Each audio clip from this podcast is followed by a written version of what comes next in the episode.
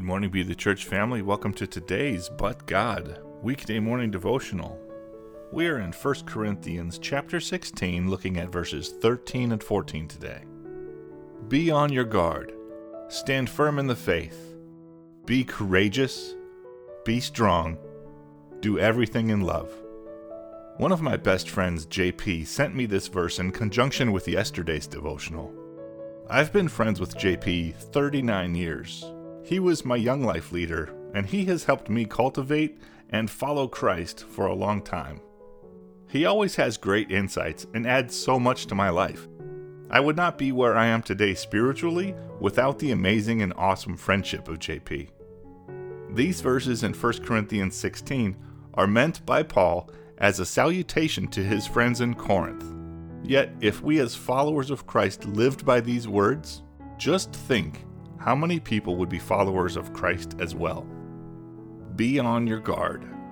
Yesterday, I wrote about how we always need to be on guard by putting on the full armor of God, as referred to in Ephesians six. Stand firm in the faith.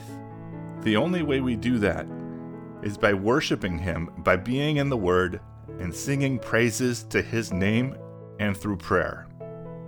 Be courageous. It is not our flesh that needs to be courageous. It is our trust in the power of the Holy Spirit to give us the courage to say and do what the Heavenly Father asks of us. Be strong. Again, not our strength, but His strength through the power of the Holy Spirit. The only way we get strong is by working out diligently with a purpose and a plan. Do everything in love. All too often, we as followers of Christ become like the Pharisees and become way too judgmental. We correct others and find fault with others because we want to be quote-unquote better than others. We do not do it out of love. The world sees our judgmental attitude and wants nothing to do with our God, who they think is a condemning, judgmental monster. If all our actions are out of love, then we are truly living like Christ. Lord, we thank You for Your words of encouragement. Thank You for Your saving grace, which is the forgiveness of sin through Christ's birth, life, death, resurrection, and ascension. This gift is eternal life with You.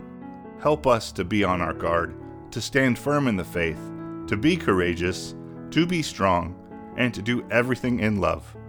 In Jesus' name we pray.